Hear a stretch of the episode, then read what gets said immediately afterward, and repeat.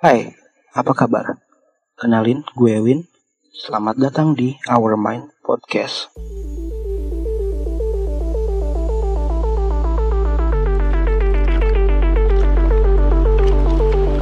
Jadi, malam ini gue bakal nemenin lo dengan cerita horor yang udah gue terima dari para pendengar gue. Malam ini gue dapat kiriman cerita dari Ayah. Makasih Ayah udah ngirimin ceritanya ke gue. Jadi gini ceritanya. Hai kak, aku mau bagiin cerita horor aku nih. Sebut aja namaku Ayah. Ini kejadian pas aku lagi KKN di daerah Garut, di Jawa Barat lebih tepatnya. Di salah satu desa di kecamatan Luwigoong. Sebelum ke desa itu, aku sudah sempat dengar cerita tentang desa Luwigoong di salah satu channel horor juga. Makanya, aku sempat parno gitu kan, pas tahu bakal KKN di kecamatan tersebut. Jadi, di kecamatan Luwigoong ini, banyak desanya. Dan alhamdulillahnya, aku nggak dapat di desa Luwigoong, tapi di salah satu desa yang aku nggak bisa sebutin namanya. Jadi, kelompok aku kebagian di desa yang lebih jauh dari kelompok lainnya. Akses untuk ke desa itu cukup lumayan terjal. Ya karena jalannya tuh berkelok-kelok, dan mungkin kalau malam bakalan serem banget kan. Karena kiri kanannya tuh masih kayak hutan gitu, dan jarang banget ada rumah warga.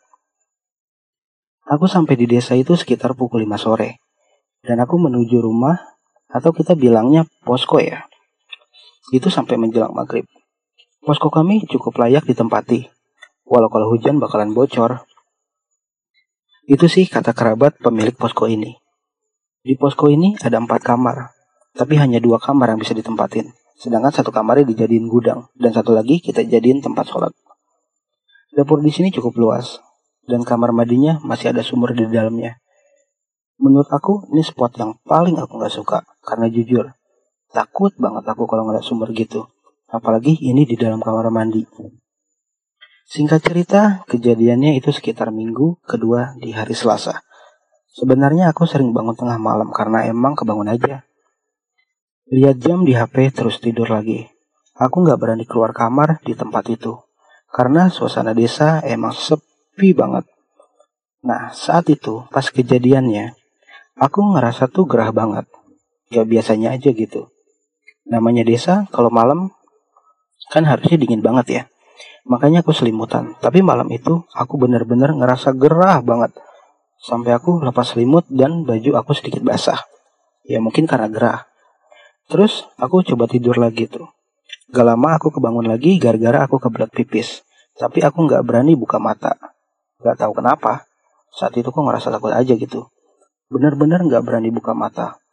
Aku coba untuk tidur lagi, tapi gak bisa.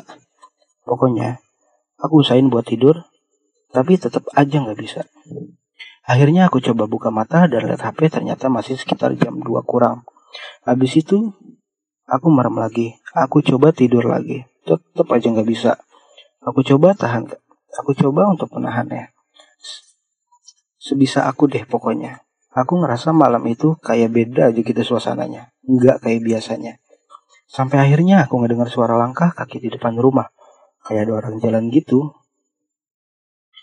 dari jauh terus ngedekat gitu. Dan suaranya berhenti tepat di depan rumah.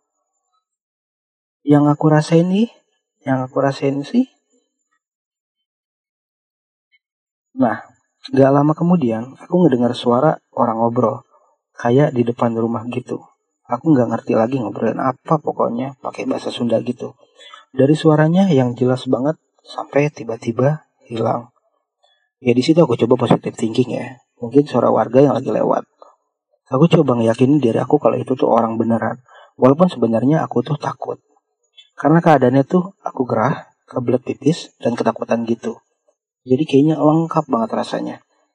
Karena keadaan itu, aku makin panik sendiri.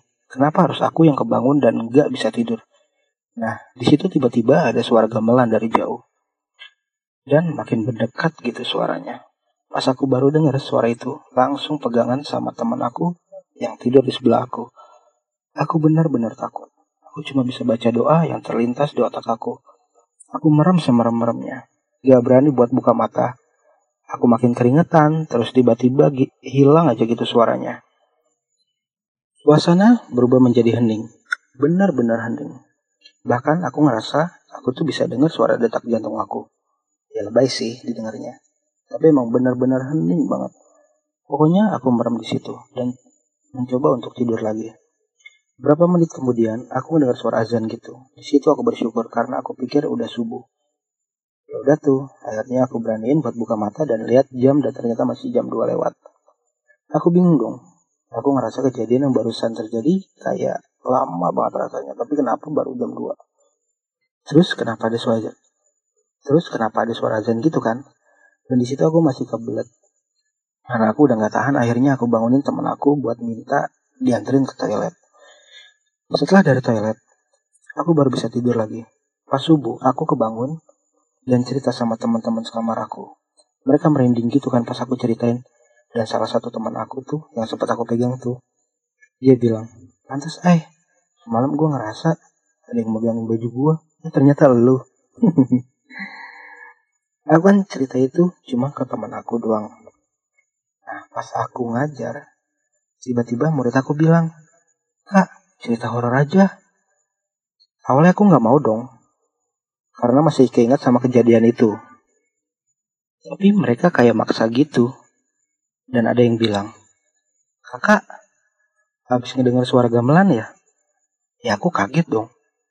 Kok dia bisa tahu? Ternyata ada teman aku yang cerita tentang kejadian itu.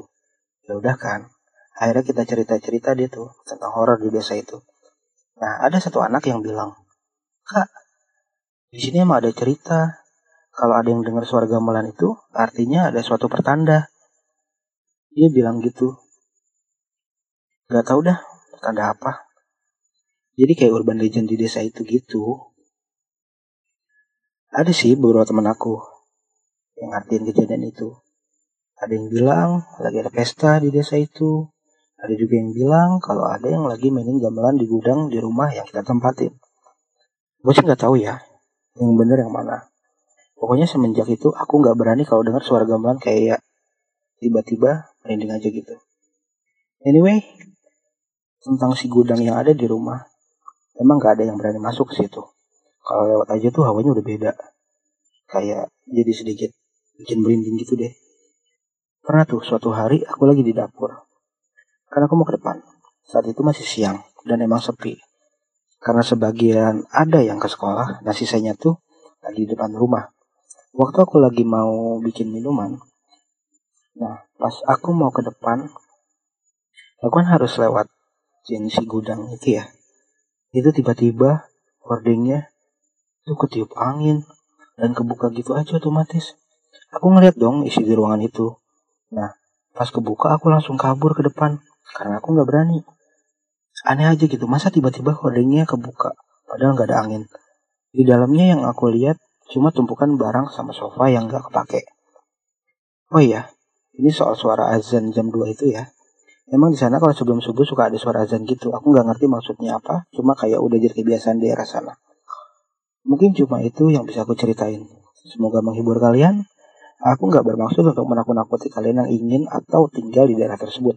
Ini cuma kejadian yang pernah aku alami. Terima kasih. Uh, ini sih cukup serem ya kalau menurut gue. Karena ya masa malam-malam ada yang main gamelan coy. kalau gue di posisi dia, kalau gue di posisi dia sih sumpah gue bakal tahan kencing gue sampai pagi. Karena gue gak bakal berani buat kamar mandi sendirian.